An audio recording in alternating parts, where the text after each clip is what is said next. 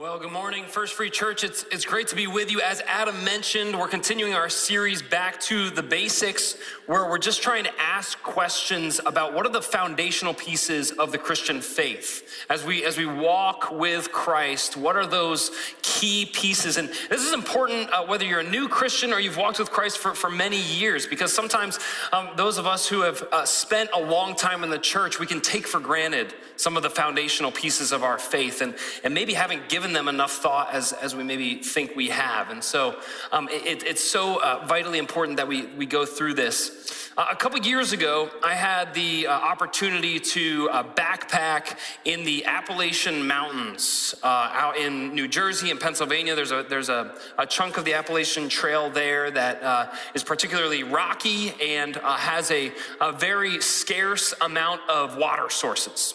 And if you've ever been doing any physical activity, you know that water is pretty important for uh, those things. And um, as we were going, we started actually running out. My, the group that I was with, we started running out of water, and uh, there was uh, one uh, place that we missed on our map for the water source, so we had to keep on going. And uh, at one point, we came across a creek uh, as we're walking, and it wasn't on our maps, so we thought, well, what the heck? We're, we're thirsty. We're running out of water. Let's get some of this. But uh, someone in our group had the, the wisdom to uh, stop and say, maybe we should walk a little bit upstream, see if this is a good source of water. We have filters, but you know, even with filters, I mean, they're just these little dinky things that don't get everything out. And so we walked upstream for a couple minutes, and sure enough, we found there was just this cesspool of just grime and nastiness, and it was just this disgusting, disgusting source of water. Uh, but we were able to, recognize that. So we moved on, and, and eventually we, we found a, uh, a spring, a natural spring right from the source nice, cool, and crisp, and uh, you know, still probably a little disgusting. But um, but we got to the source. And that's important because that's, that's the cleanest spot, that's the clearest spot um, uh, for us to, uh, to drink from. And the same is true when we have issues or we have uh, questions that are risen. It's important for us to get to the source or, or get to the root of that question or that problem in order to truly address it. Um, for us, as human beings, we have an ultimate source. And, and it's not a what, it's a who. Our, our source is God, our creator. And so it's so important for us to, to question that source and say, what is this, what is God or who is God? Because the more we understand who God is, the more we can understand our purpose, the more we can understand reality itself. I mean, we, we live in a culture that's, that's confused about so many issues, that, that gives so many different messages on humanity, on sexuality, on um, just the way that the world works. And people are debating each other. They're basically debating past each other because they have completely different fundamental views of the way the world works. And so, if we want to have a clear picture the clearest picture of how the world works and, and our purpose here, we need to understand who is God. So, for my portion, as, as Adam said, we're, we're going to have a couple pastors come up and and give some uh, different thoughts on, on who is God in some, in some brief chunks. Um, but for, for my time here with you this morning, I just want to answer the question what, what, is God, what are God's attributes and characteristics? What, what's God's nature? Um, and uh, we need to be careful because God, of course, uh, is infinitely complex. And we need to be careful when we talk about this because it can be really easy for us to pigeonhole God's character and, and God's attributes um, into just one or two little areas because th- that's our tendency is we project our personalities, we project our biases onto God and focus in on just a couple areas of God. And, and, and that's dangerous because God is so much more than just a couple of attributes. Uh, an example of this would be in, in 1 John. If you, if you read, uh, there's a passage, 1 John chapter 4, that says, Anyone who does not love does not know God because God is love. You may have heard this before that God is love, and, and that's so true. But if we just took that verse we said, okay, God is love, the end. We figured out God. That there's a lot of problems there because we don't get a complete picture of who God is and how he acts. And, and so we, we project our own uh, thoughts and our own perspectives on what the word love means onto God. And that's an issue because there's plenty of times where God acts in ways throughout the Bible that maybe don't fit into our human, worldly definition of love. So we need to make sure that we're taking in uh, every element of Scripture, all the, the, the ways that, that Scripture talks about God's character as He reveals Himself in it. And so um, it's to be hard to do that in just a few minutes, but I'm to do it. I'm to name everything about God. No, I'm just kidding. But we're to we're to try to just list um, several different ways, several different characteristics of God to just hopefully get a little bit of a bigger picture here uh, together. But first, I want to talk about God's nature. When I think of God's nature, I think probably the best place to start is actually one of the hardest things to understand about God. That's the, the, the, the, doctrine or the belief of the Trinity. We believe, as, as scripture teaches, that God is three persons in one. There are three unique, distinct persons in the Godhead. And, and some other religions, they look at Christians and they say, you guys are polytheists. You believe in multiple gods. You worship multiple gods. And, and that's just not true. In fact, even in scripture, God calls that idolatry, multi, uh, uh, worshiping multiple gods. We worship one God. I mean, scripture is very clear about that. In Deuteronomy chapter 6, God says, Hear, O Israel, the Lord our God, the Lord is one. The Lord is one. It's one God. And yet, there's multiple cases in Scripture where we see three different people within the Godhead. Jesus himself, a member of the Trinity, says in, uh, in John chapter 14, I'll ask the Father, and he'll give you another advocate who will never leave you. He's the Holy Spirit who leads into all truth. So, right here, Jesus, one of the members of the Trinity, is listing the two other members of the Trinity, the Holy Spirit and the Father. If you go all the way back to Genesis chapter 1, verse 26, in the very beginning, God says, Let us, let us make human beings in our image to be like us. God's talking in the plural. He's talking about the Godhead, the Trinity, the Father, Son, Holy Spirit, all together in the very beginning, existing for eternity in relationship with one another. Another example is Jesus in Matthew 28. Go therefore and make disciples of all nations, baptizing them in the name of the Father, the Son, and the Holy Spirit. Three different members of the Trinity. And the, the doctrine, the belief of the Trinity is so essential to our faith because it has huge implications for us as Christians. For one, the doctrine of the Trinity teaches us something so important. It's that God didn't need us to create, to, or God didn't need to create us. God wasn't sitting up in heaven alone and bored, you know, knocking a ball against the wall just for eternity. Just, man, I just need a friend. He, uh, so I'll create human beings. That, that's not true. He existed in eternity with the three members of the Godhead in perfect relationship with each other. And so God didn't need us, He didn't create us out of a need for us.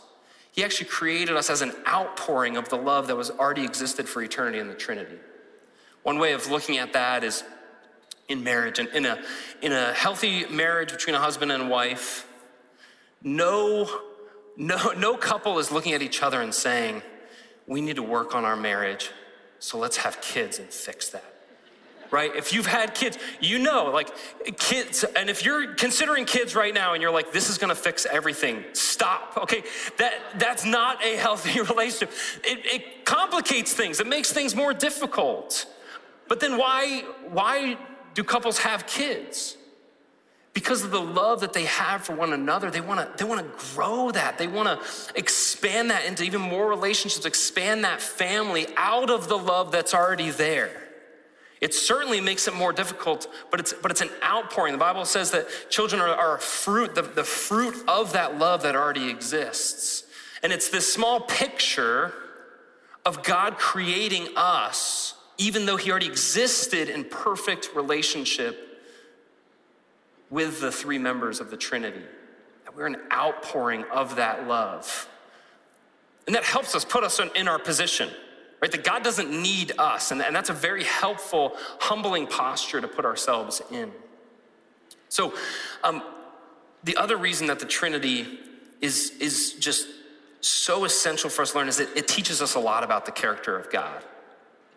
If God has existed in eternity in relationship with the three, the three members of the Trinity, there, there's so much we can learn from the character of God. And so I'm going to just list a ton of characteristics here. Okay, we're just going to spend, spend a couple minutes just rattling off a bunch of different characteristics. And um, the goal isn't here to, to memorize them all. This is an exhaustive list that is covering every single uh, characteristic listed of God, but I'm just trying to hit, high, hit some of the highlights here. And so um, I'm, I'm going to list out some of the references too. Um, and if you want to get those later, feel free to email me. Uh, you can find that on the website, slancaster at efree.org. And I'd be happy to send you the references. You can spend some time even just reflecting on each of those passages and reflecting on the characteristics of God. But I just want to uh, talk about how the Trinity teaches us of the characteristics of God. So, first, the Trinity shows us that God is eternal. God's existed forever. He will exist forever. He, he is the beginning and the end, but he has no beginning and no end. 1 Timothy first, uh, 1 7 says this. The, the Trinity uh, shows us God's eternal, but it also shows us that God is all powerful.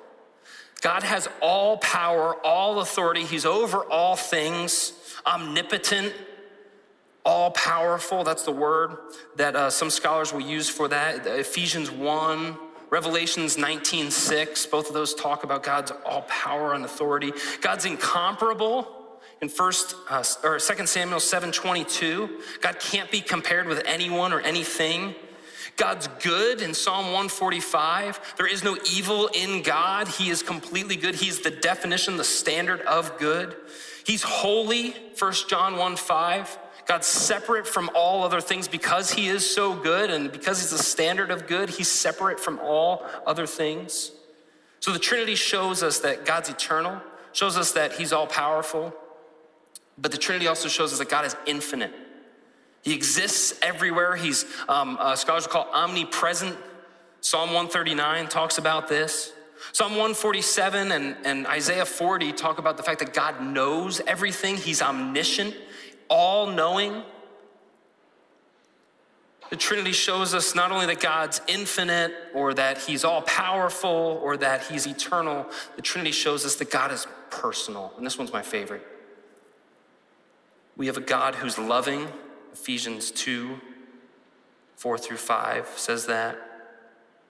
John 14 6 and, and Titus chapter 1, verse 2 says that God's truthful. There's no deceit in Him, He does not lie. Everything God says is the truth. God shows compassion, Second Corinthians 1. He's, he's merciful, he's gracious. I mean, all throughout Romans, we see the grace and the mercy of God. God judges sin, he, he condemns sin, he hates sin. Psalm 5 5. But, but in Psalm 130, we see that God also offers forgiveness for sin. Then God's wrathful, Ezekiel 25. Exodus 25 says God's jealous. Acts 17 talks about the justice of God. And those three may be hard that God's wrathful, he's, he's um, just, he's, he's jealous. Um, and, and, it's helpful to, to compare these to some human relationships. You know, in a, in a marriage, if, if one spouse uh, is unfaithful to the other spouse, uh, a natural response, if the spouse loves that husband or wife, they're to be jealous. That, that shows that they love them, that they had some jealousy.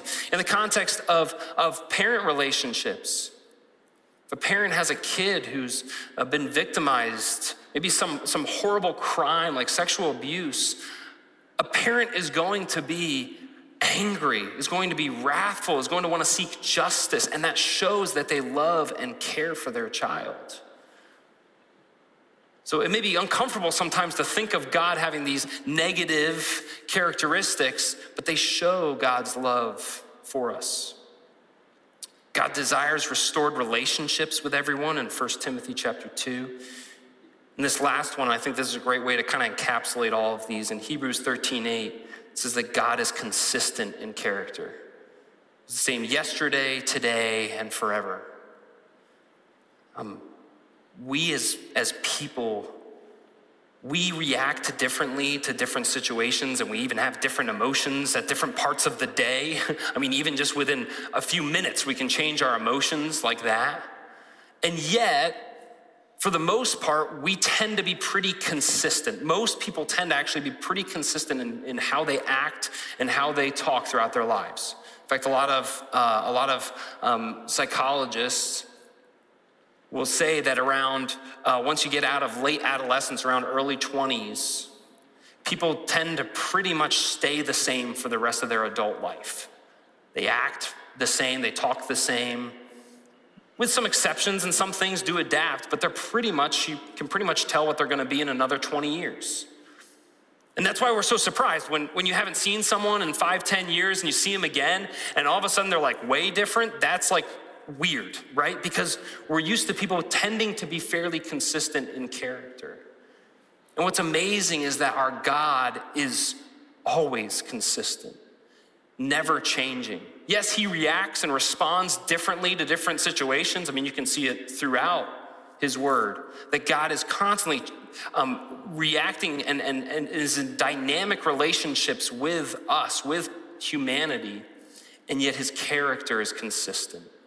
That should give us some comfort that the God of the universe is not going to change tomorrow or the next day or, or for the rest of eternity, he's going to be the same forever and ever, as he always has been from the beginning of creation.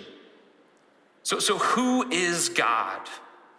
Who is God? God is, is a triune God. He's three people in one who've existed in eternity with one another in a perfect relationship, all powerful over all things, and yet he desires to be in a relationship with us. Next, let's, let's talk a little bit about God's work. Thanks, Steve. The, anything that we would do to understand what God does has to be built on what Steve just shared of who God is. God's actions, uh, what he does, how he, how he relates to anything that's not God. That's, in, in theological terms, been called the works of God, how God interacts and interfaces with anything other than who he is. Sometimes we, we think of this broad category um, of what God's doing and what God has done. We call it his works. And unlike the, the Greek gods of mythology, who, for the most part, were kind of lazy gods and they just kind of hung around until they got into mischief or got in a fight with someone or with one another. And then that's not the God of the Bible. The God of the Bible is tirelessly working, tirelessly creating, tirelessly doing things. And that's important for us to know. The first work of God was to create. It says in Genesis chapter 1, verse 1, in the beginning, God created the heavens and the earth. Isaiah 42, 5, we read, God the Lord created the heavens and stretched them out. He created the earth and everything in it. He gives breath to everyone, life to everyone who walks the earth. The first two chapters of the Bible explain God's creation the heavens, the earth, water, sky, plants, animals, human life all come into existence because God worked to create them. Now, equally committed Christians hold views that those were literal 24 hour days or millions of years. We're not getting into that debate here. But what we're saying is wherever you land on that, it's God who brought it about. It's not chance. It's not just some happenstance that we exist or that everything that we know exists. The text is clear that everything exists and owes gratitude to God because of his work of creation. And like the other works, this brings, brings to play his power, his authority. It brings to play his wisdom and his love. And this work of creation was culminated in Genesis 2, verse 7, when he formed man out of the dust of the earth. And he endowed mankind with a finite version of many of his own qualities and his own characteristics, his attributes. We share moral attributes with God in a, in a finite way, like goodness, love, mercy, and grace. We have volitional attributes that allow us to make choices.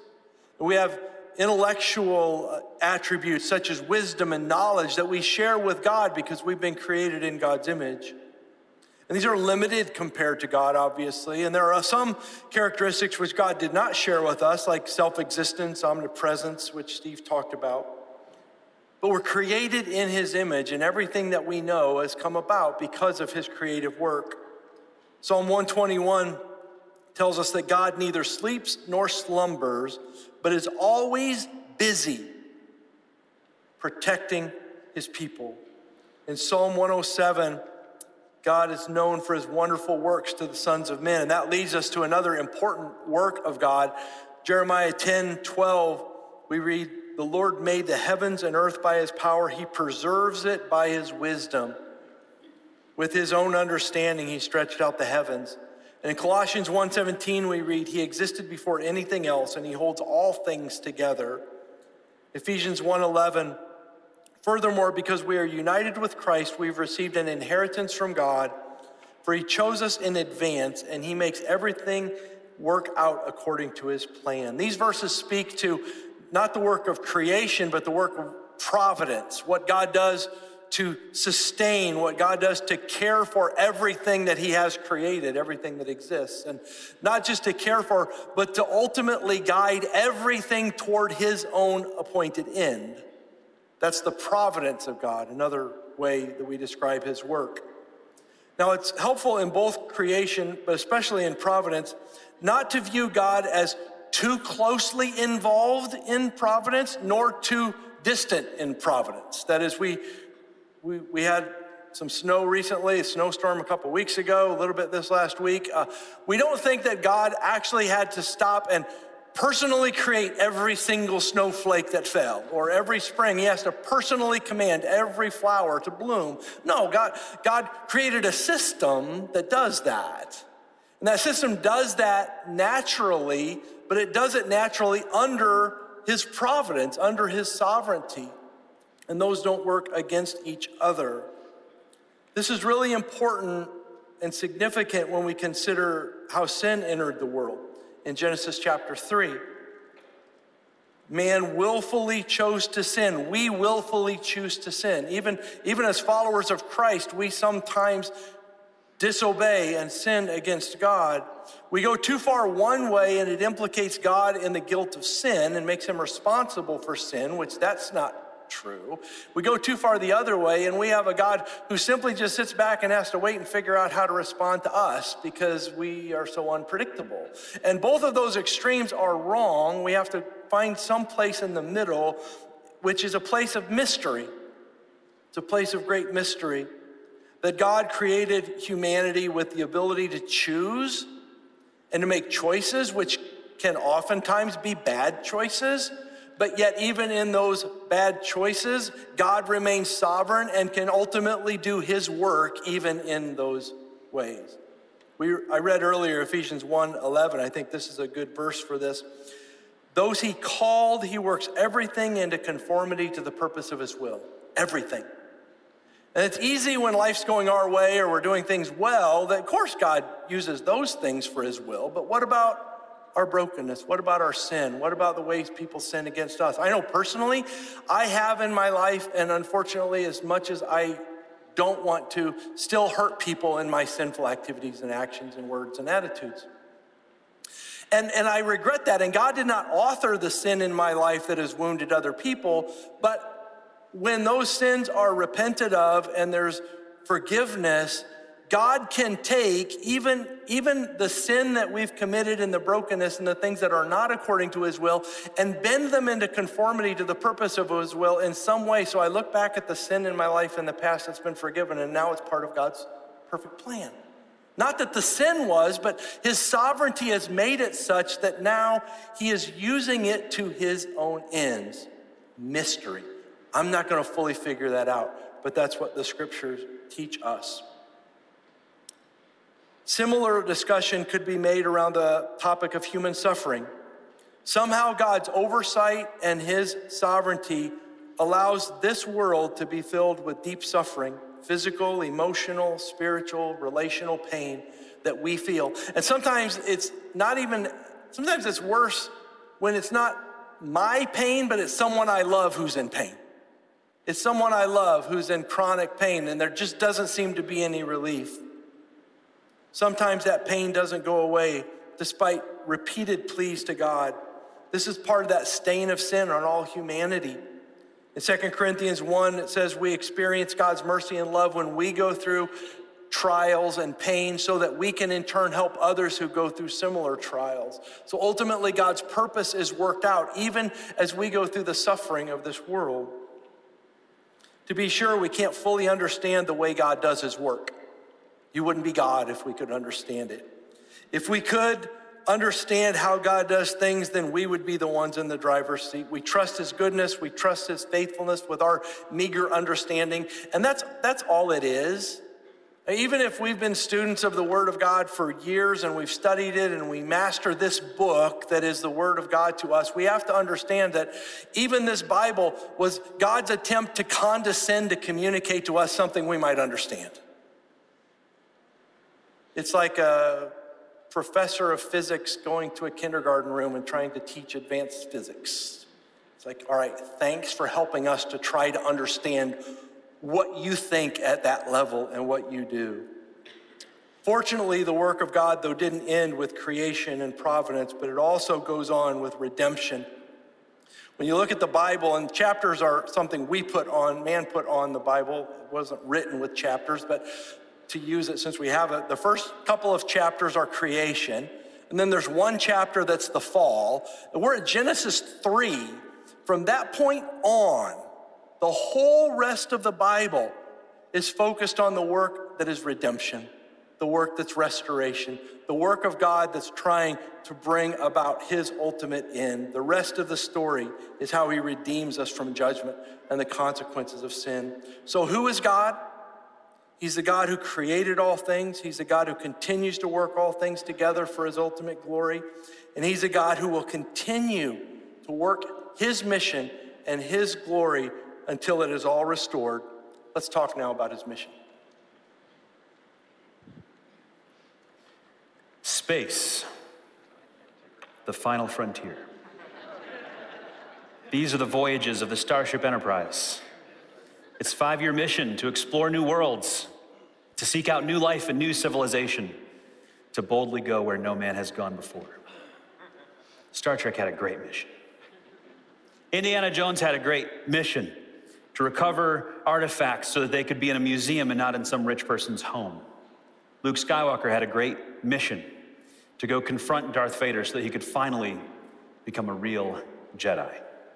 There's something about us that loves a good mission to have purpose, to have something that we're striving for, something that we're, we're pursuing, that we are moving toward.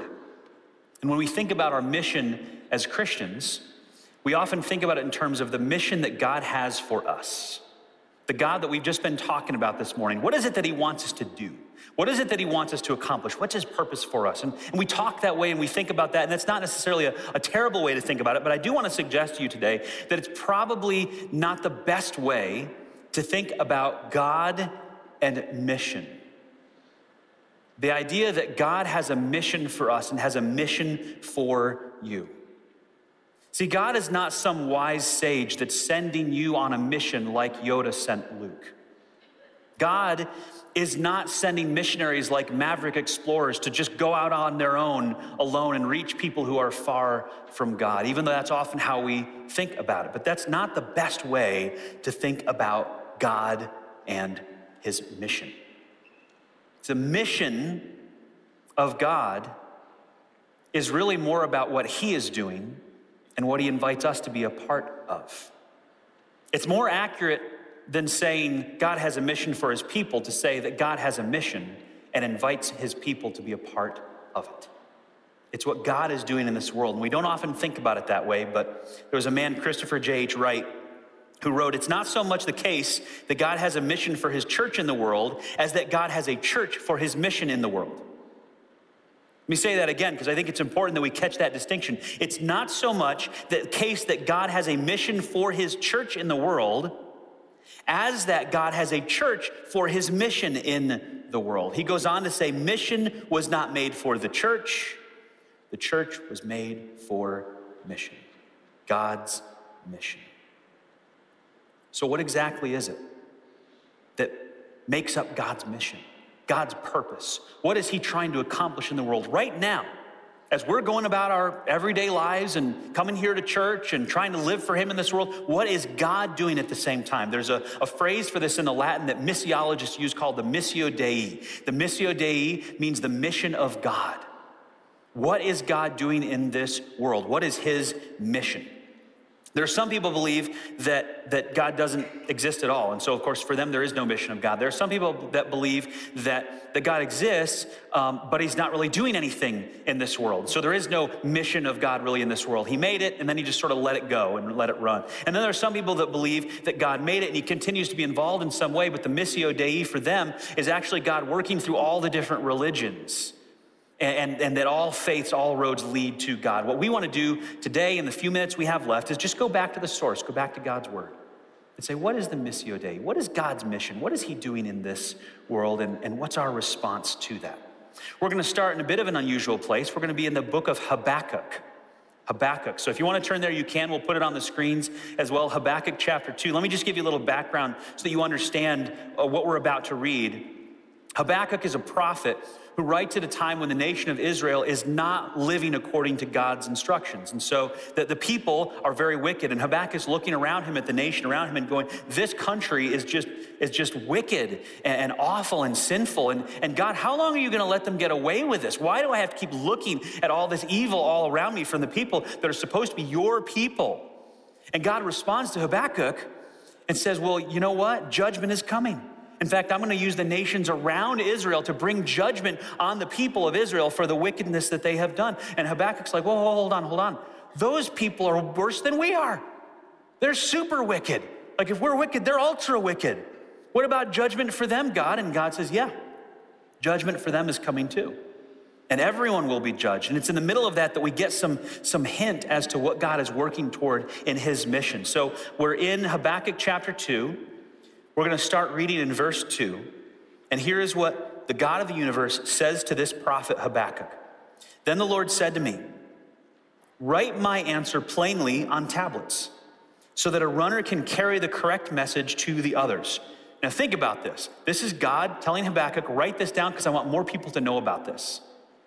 We're those more people right now.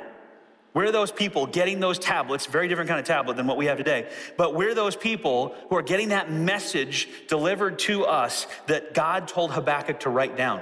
This vision, he says, is for a future time. It describes the end, and it will be fulfilled. This is a promise. If it seems slow in coming, wait patiently, for it will surely take place. It will not be delayed. And then God goes on to talk in the next several verses about the judgment that he's going to bring on wicked people, the judgment that is, is coming. In the middle of all of that discussion of the judgment for the wicked that will happen in the future, God says this For as the waters fill the sea, the earth will be filled with an awareness of the glory of the Lord.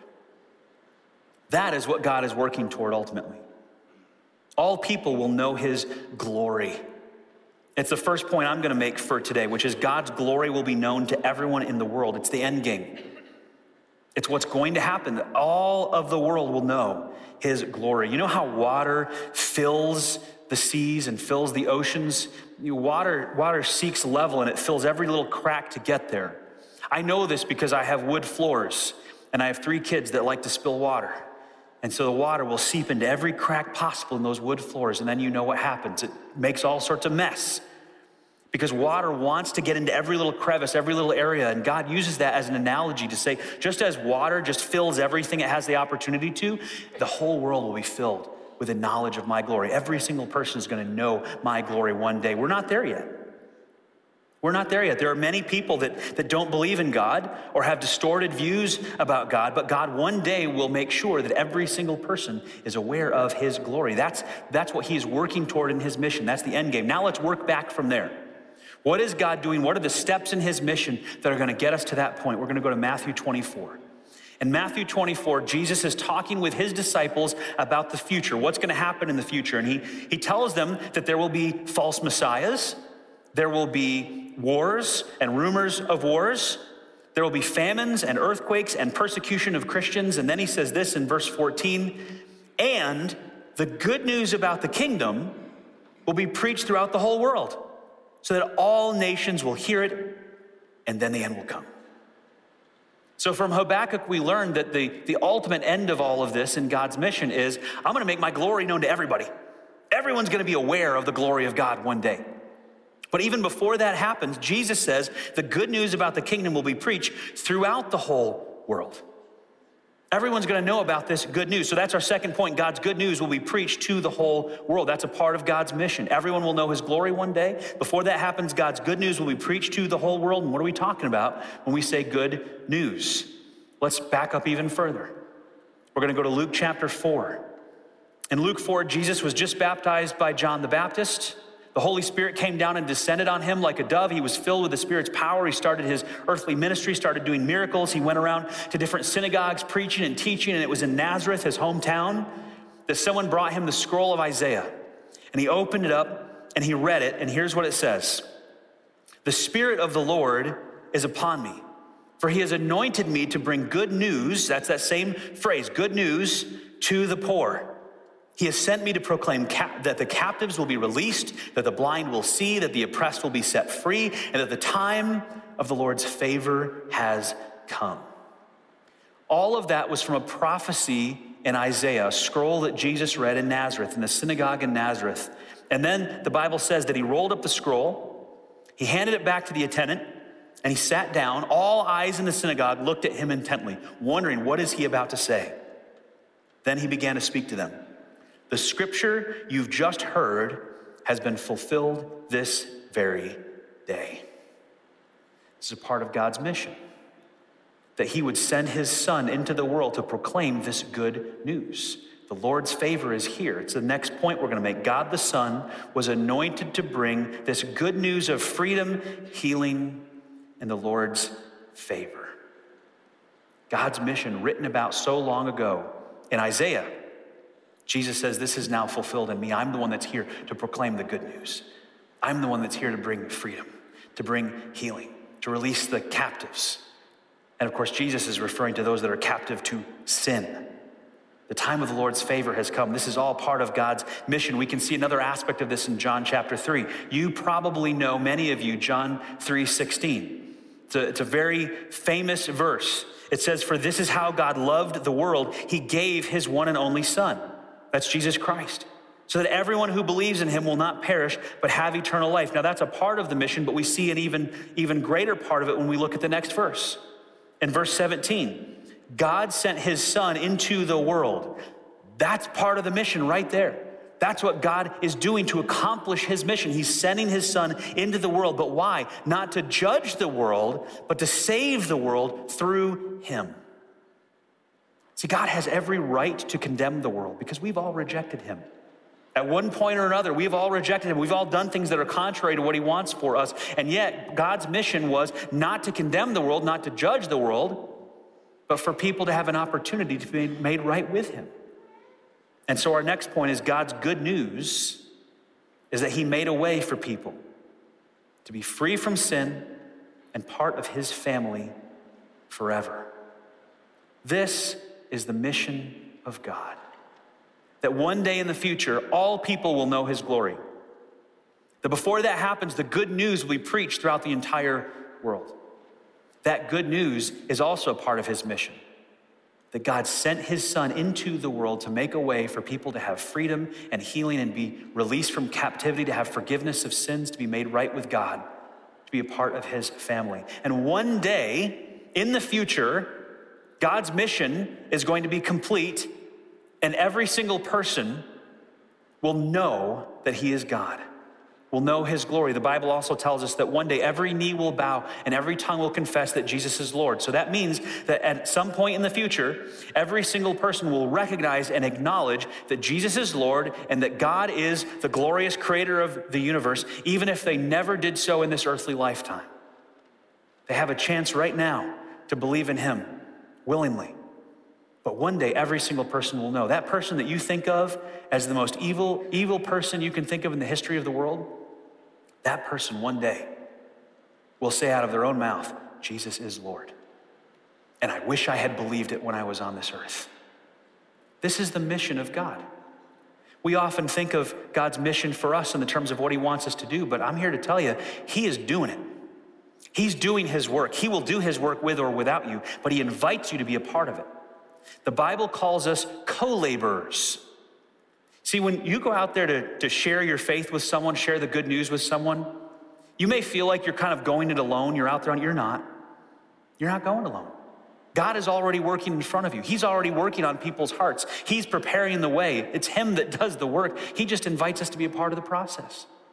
And so we don't need to feel anxious or lonely or scared or fearful because really we're not the ones that all of this rests on. God has His mission, He invites us to be a part of it. And it's important for us to remember who's really doing the work in the world. It's not all on us. But don't you want to be a part of that mission? Don't you want to be involved in that? I want to pray for you right now and pray that God would help us to have the boldness to be a part of his mission. Heavenly Father, we've learned a lot about you today. Probably for many of us, it's, it's just a refresher, a reminder, but an important one, God. To be reminded that you are doing work in this world that we can't even imagine. You are accomplishing things that we know nothing about, and yet we're invited to be a part of it.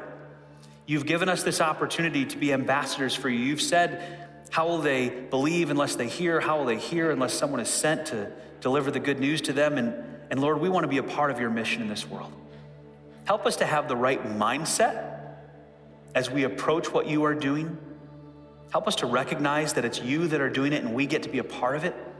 And Lord, I pray that we would not sit on the sidelines, that we would not say, well, that's for someone else to do. Well, God's doing it anyway, so I'm not going to be a part of it. You have chosen that you want to work through us and, and use us to accomplish your mission. So help us to, with the right heart and the right motivation, be engaged in your mission this week. Maybe there's someone at work or at school or in our neighborhood that we know that, that you're working in their heart and there's an opportunity for us to have a conversation with them about you. Lord, help us to not shy away from that. God, I pray that you would make it clear and plain to us where you're inviting us to be a part of the work that you are already doing, Lord, so we can join you in your mission. It's in Jesus' name we pray. Amen.